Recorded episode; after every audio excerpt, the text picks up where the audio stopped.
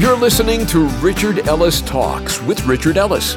If you're looking for some encouragement, words of hope, and maybe a laugh or two, that's exactly what Richard wants to share with you today. We know life can get pretty busy and complicated, so we're truly grateful you've chosen to take a break and listen to the program. Now, if you're not able to hang out with us for the entire program, you can always pick it back up at our website, richardellistalks.com. In fact, you can find all of Richard's talks right there waiting just for you. RichardEllisTalks.com. So, with today's talk, here's Richard Ellis. The title of today's message is The Messiah in A minor. So, composed in 1741 by George Friedrich Handel, The Messiah, Handel's Messiah. How many of you ever heard this?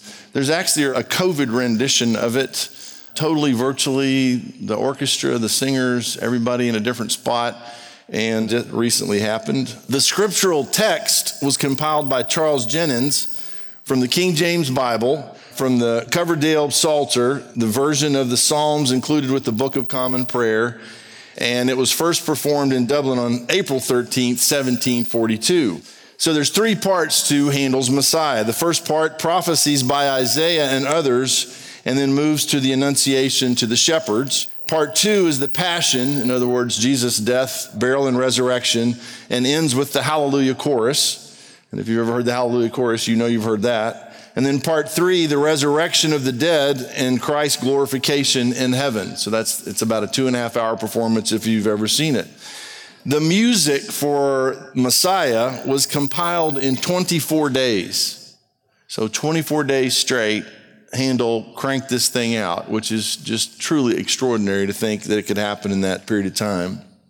Now, some of the songs you may recognize from part one, scene three, for instance, there's Behold, a virgin shall conceive. It starts talking about Jesus being born of this virgin. And then, For unto us a child is born, pretty familiar song.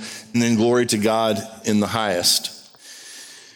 The opening symphony was actually composed in E minor for strings.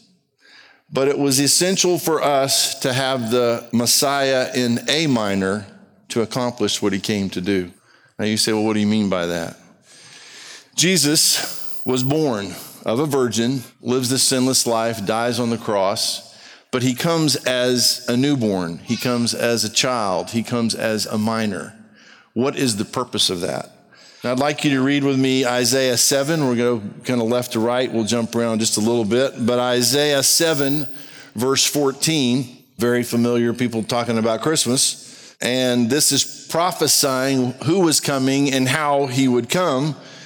Isaiah 7:14 Therefore the Lord himself will give you a sign. So this is going to be your sign. Behold the virgin shall conceive and bear a son. Now those three things just a virgin conceiving is impossible, and therefore the Son is impossible, and shall call his name Emmanuel. So, what do they know? They know that Jesus, the Messiah, Emmanuel, as he's described here, they know he's not just going to show up. And I'll read you some verses about this in a minute. He is literally going to be born, okay? So you say, well, what difference does it make if he just showed up or he's born? We'll get to that in a minute. Isaiah 9 6. Go over a few pages to Isaiah 9 6. And now it's not just prophesying, it's saying it as though it had already happened. Isaiah 9 6 For unto us a child is born, unto us a son is given. So a child is going to be born, a son. He's going to be a son, even though the sex of the Messiah. And the government will be upon his shoulders, and his name shall be called Wonderful Counselor, Mighty God, Everlasting Father, Prince of Peace. So, not just the prophesying that Jesus would come, the Messiah would come, but how he would come. He would be born. Now you say, well, duh. Of course he was born. That's the story. Didn't have to be that way unless it did have to be that way. Now, Matthew chapter 2. Matthew chapter 2, verse 1. And this jumps in after he was born, then we'll go before a little bit. Matthew chapter 2, verse 1. Now, after Jesus was born, and I know I keep saying this, but this is in here for a reason. Jesus was born in Bethlehem of Judea in the days of Herod the king. Behold, wise men from the east came to Jerusalem, saying, Where is he who has been born king of the Jews? For we have seen his star in the east and have come to worship him. By the way, just a little trivia here. Nowhere does it say there were three wise men. You say, but it's gold, frankincense, and myrrh. Four or five guys could have brought gold, frankincense, and myrrh, right? You say, well, that's going to ruin my postcard or whatever. So, wise men, plural, came from the east, and that's what they brought. When Herod the king heard this, he was troubled and all Jerusalem with him. And when he had gathered all the chief priests and scribes of the people together, he inquired of them where the Christ was to be born. So now he's looking for a newborn kid. So they said to him, In Bethlehem of Judea, for thus it was written by the prophet. And where was this written? Back in Micah chapter 5, verse 2. But you, Bethlehem, in the land of Judah, are not the least among the rulers of Judah, for out of you shall come a ruler who will shepherd my people Israel. So they knew where the Messiah would come from. And without getting into all of this, back in Matthew 5 2, it's described as Bethlehem Ephratah, which is about a mile east of Bethlehem. And it's where the tower, yeah, it's hard not to just get into this if you get into it. But there were towers out there that you could see the sheep from, but there were more towers than normal because out there in this, right outside of Bethlehem, was where David had set up the sacrificial lambs. So all the sheep that came out of this, that went to the temple in Jerusalem, not too far from Bethlehem, had to be perfect, spotless, without blemish. They couldn't have a broken limb, they couldn't have anything. So, just to kind of connect these dots, the shepherds in this area some of these shepherds, their responsibility was to care for these lambs, these sacrificial lambs. And so when the angels declare to them, announce that is born to you in Bethlehem a Savior, and the description is you'll find the babe wrapped in swaddling cloths, laying in a manger. That's where they put the lambs. They would lay these lambs in these little carved out mangers, stones, and they would wrap these lambs up in swaddling cloths. Once they had inspected them in that manger and made sure they were good to go, they would wrap them up, and literally the priest would carry that lamb to Jerusalem to make sure it didn't get out of its hands and fall and break something because you couldn't take anything but a perfect lamb. So these shepherds know about these lambs. This whole area is about that. And now they're told that you'll find him lying in a manger wrapped in swaddling cloths. In other words, this is the one. Go to Luke chapter 2. Luke chapter 2, verse 1. And it came to pass in those days that a decree went out from Caesar Augustus that all the world should be registered. This census first took place while Quirinius was governing Syria. So all went to be registered, everyone to his own city. Joseph also went up from Galilee out of the city of Nazareth. So, yes, he does live in Nazareth, but he's not from Nazareth. He's from Bethlehem in Judea. So that's where the census takes him. He's engaged. Mary goes with him. Mary is pregnant, ripe pregnant, basically. And to the city of David, which is called Bethlehem, because he was of the house and lineage of David, to be registered with Mary, his betrothed wife, who was with child. So it was that while they were there, the days were completed for her to be delivered, and she brought forth her firstborn son, wrapped him in swaddling cloths and laid him in a manger because there was no room for them in the inn. And by the way, thank God there was no room for them in the inn because the picture of this, the lamb slain before the foundation of the world, laying in the manger where these lambs would lay and being wrapped up in the way they were wrapped up. And that picture for the shepherds to see and for us to read about is astonishing. Now they're in the same country, shepherds living out in the fields, keeping watch over their flock by night. And behold, an angel of the Lord stood before them, and the glory of the Lord shone around them, and they were greatly afraid. Then the angel said to them, Do not be afraid, for I bring you good tidings of great joy, which will be to all people. For there is born to you this day in the city of David a Savior who is Christ the Lord. And when you hear those words, Christ the Lord, Yeshua, it's Him, it's the Messiah. He's here, He's on the planet. And this will be the sign to you. And this is the kind of stuff that got the shepherds, I'm sure. You will find a babe wrapped in swaddling cloths lying in a manger. And they knew exactly where that would be. You say, well, how did they find it? They knew exactly where to go look for it because they knew where these lambs were laid. And suddenly there was with the angels a multitude of the heavenly host praising God and saying, Glory to God in the highest, and on earth peace toward men goodwill toward men. So it was when the angel had gone away from heaven, from them into heaven, that the shepherds said to one another, Let us now go to Bethlehem and see this thing that has come to pass, which the Lord has made known to us. And they came with haste and found Mary and Joseph and the babe lying in a manger. Now, when they had seen him, they made widely known the saying which was told them concerning this child. And all those who heard it marveled at those things which were told them by the shepherds. But Mary kept all these things and pondered them in her heart. Then the shepherds returned, glorifying and praising God for all the things that they had heard and seen as it was told them. And that, by the way, should be how our lives are lived. That we should go back to our lives, glorifying and praising God for the things that we have heard and that we have seen as it was told us. Go to Acts chapter 1 and verse 9.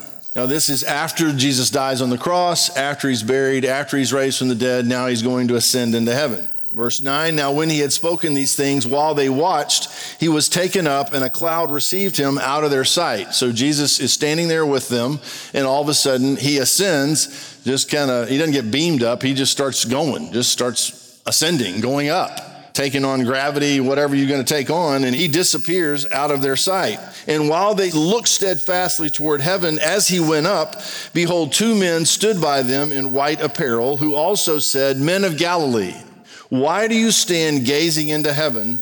This same Jesus, who was taken up from you into heaven, will so come in like manner as you saw him go into heaven. So, what does that tell you? If he can be alive, and ascend into heaven and then come back the same way, what in the world do we need a virgin birth for? You know, 30 years of who knows what he's doing. We get some little glimpse of that. At 12, he's in the temple, and I get all that. But why would you come to earth and spend 30 years and then your ministry start at 30 and you do what you're going to do for three years, then you get crucified, buried, raised from the dead? Why not just show up at 30? Let's just bring him in at 30 the Messiah is here and put him on a donkey, whatever you want to put him on, ride him into town, let his ministry start, do his three years, do his three days, ascend into heaven, know that he's coming back the same way. Who's going to question that? Why is it so important that he comes as a child, born man, God, God, man, and not just show up? Keep reading with me. Go to Galatians chapter 4. So clearly, it is extremely important that Jesus comes and is born, interestingly enough, not the way Adam came or Eve came, because neither Adam nor Eve were born. Adam is created from the dust of the earth. God forms him, breathes life into him, and he's a living being. He's alive. And then he creates Eve from. Uh, Adam, and it's still astonishing to me. I mean, I thought what he did the first time was cool, but wow, look what he did with the ribs, just extraordinary. So, second time, sometimes you get it really right. So, he makes them, but then he tells them to be fruitful and multiply, and here come the people being conceived and born, conceived and born. So, that's how all of mankind that's here is here. Then Jesus decides to come the same way we come. Now, look at Galatians 4, verse 4. But when the fullness of the time had come, God sent forth his son, born of a woman, born under the law, to redeem those who were under the law, that we might receive the adoption as sons. So everyone born under the law is stuck under the law. So you have to have a lamb slain before the foundation of the world come and be born like we are born, live a sinless life. And now it's not a lamb, a little animal, a sheep that is being sacrificed. It's literally a person that is a part of the persons that are under the law. And so he has to be born of a woman under the law to redeem those who are under the law that we might receive the adoption as sons. There's no way to get it done what he came to get done without being born of a virgin. That makes him the Son of God, which makes him the Lamb of God, slain before the foundation of the world. And now he can die the perfect sacrifice to redeem us from the law and do what? Get us into his family, receive the adoption as sons, as daughters. So now we can be in his family because he did this. Hebrews chapter 10, 10 verse 4. For it is not possible that the blood of bulls and goats could take away sins.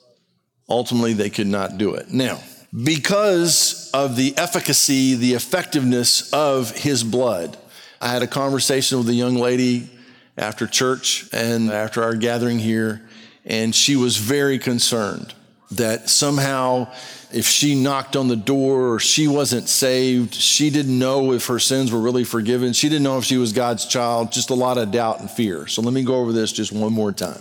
If you're in the room or you're listening beyond here, and there has been a time, a day in your life where you know for a fact, you said, It's not God. I just believe that you exist. Because the Bible says the demons in hell believe in God and tremble at his name. So you believe there's a God, that's not what I'm talking about. As many as received him, to them he gave the power to become the sons of God, the children of God. So if there's been a point in your life where you understood, you said, God, I cannot save myself. I cannot get myself into heaven. I cannot be good enough. I don't deserve any of this. I understand it's a gift and that Jesus died on the cross, was buried, and raised from the dead to pay for my sin, shed his blood to pay for me and my sin. And I accept that payment. I ask you to come live in me, through me, change me, save me. The moment you receive Him and receive that, you are saved. You are a Christian. You are a believer, not just in the existence of God, but that He has come to live in you. At some point in your life, if you have done that, you have to settle that. You have to believe that that's true, and you can't let the enemy yank your chain every time you go back and screw up because Jesus sympathizes with us. He understands that people are tempted and fall. To fall, you cannot fall so far that you fall out of the family. You cannot fall out of his hand. No one can snatch us out of his hand. You say, well, then I could go live like hell. Yeah, a lot of people do. But if you're truly a believer, either you will die that way or he will bring you back around with some discipline. And we've heard stories already in here today of a young man, mom talking about he came back around. So some of you don't need to get resaved because that's not possible.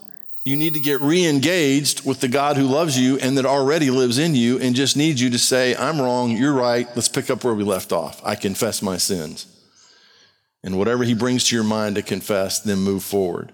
Now you say, well, you know, why do you talk about these things? Because I'm an expert if someone had just helped me after six years of age to be assured of my salvation, I could have moved forward. But I stayed in this hamster loop of doubt, not understanding that He loved me, and that's why He came, and to give me the assurance of my salvation. So if you need somebody to nail that down with, do that, pray it, and then put it to bed. Just say, I'm done with this. I'm not going back and exhuming this again. I'm going to move forward. You either are His child or you're not. And if you are, then live the life and get on with it. Go to 1 John chapter 4.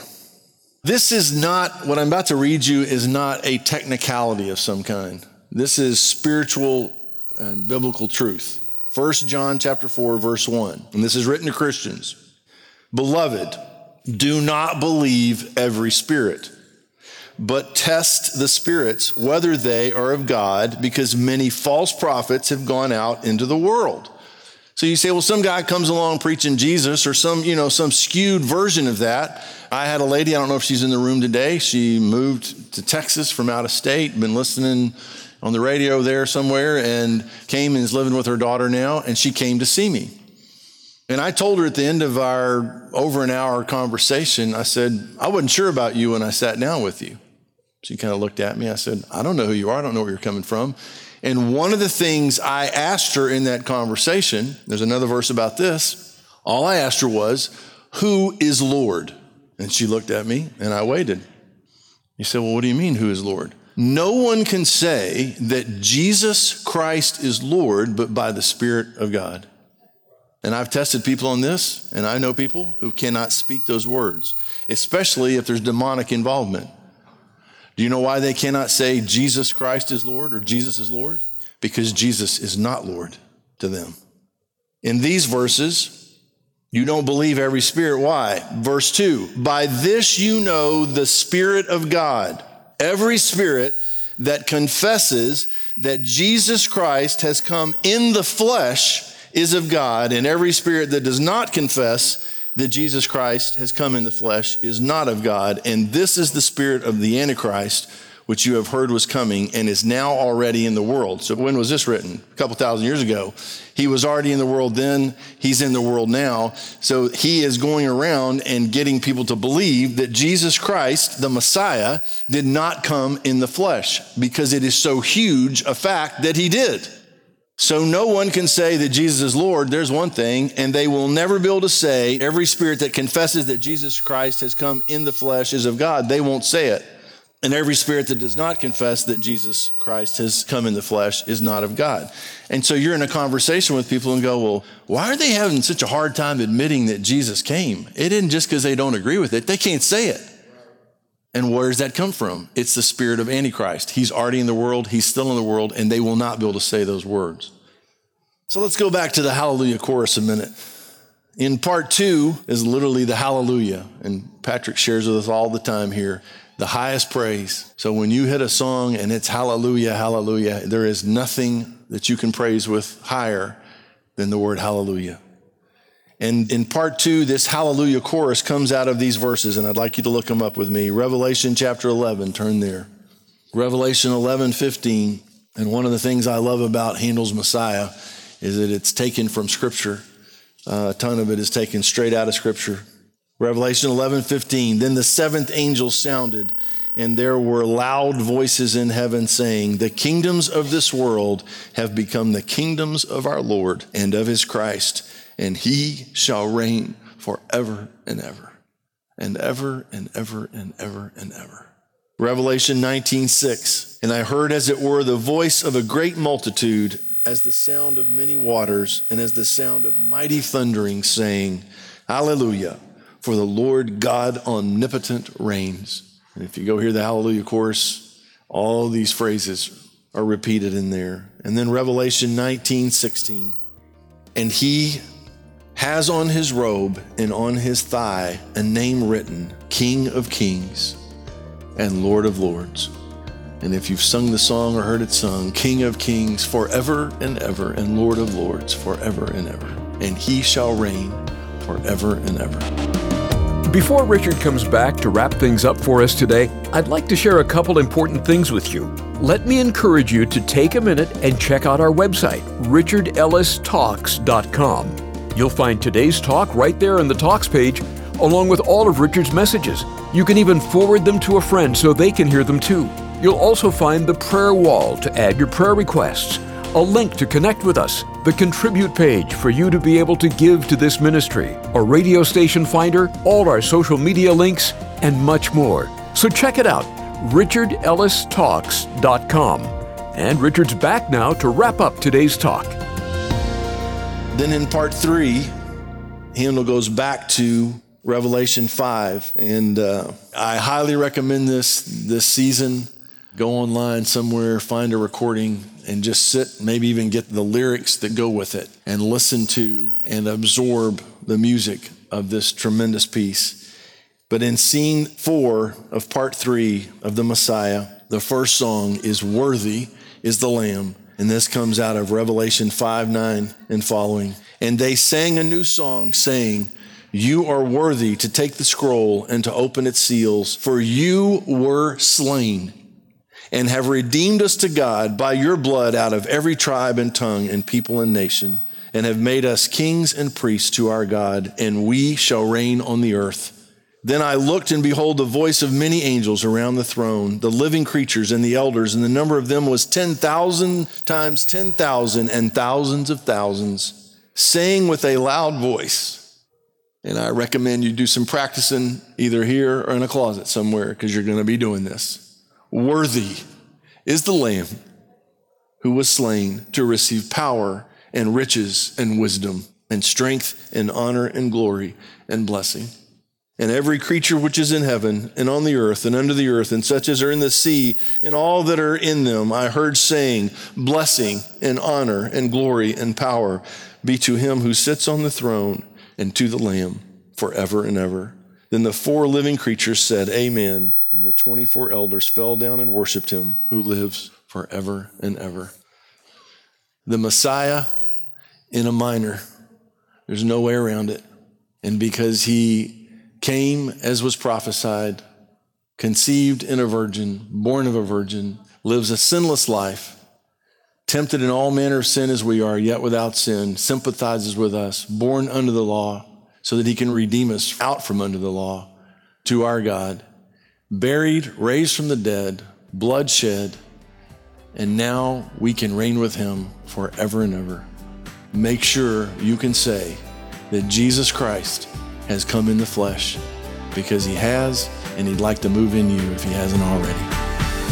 Thanks for tuning in today to Richard Ellis Talks. With the busy schedule everyone has these days, it means the world to us that you would take this time to listen. Let us know how it has touched your heart by calling us at 855 6 Richard. You can also connect with us at our website, richardellistalks.com. One last thing Richard Ellis Talks is a daily program, but also has daily costs. And being a listener supported program means we rely on the financial partnership of our listeners, which means you. Maybe you've given to this ministry before or have waited for the right time. Well, we believe that these talks with Richard are making a difference in your life. So, this is how you can make a difference to ours. You can contribute by giving us a call at 855 6 Richard or at our website, richardellistalks.com. Thank you for your very generous gifts. It truly means so much to us. God bless, and thanks for listening to Richard Ellis Talks.